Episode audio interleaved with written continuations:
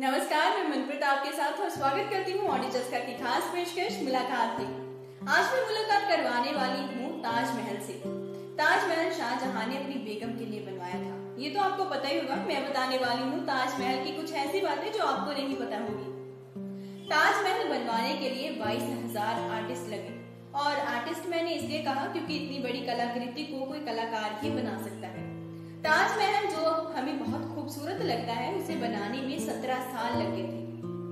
उस जमाने में बस, ट्रक, गाड़ियाँ नहीं थी, सामान ढोने के लिए सिर्फ़ जानवर थे और इसी तरह सामान ढोने के लिए हज़ार हाथी लगे हुए थे। आज की मुलाकात में बस इतना ही, मिलते हैं अगले हफ़्ते एक नई मुलाकात के साथ।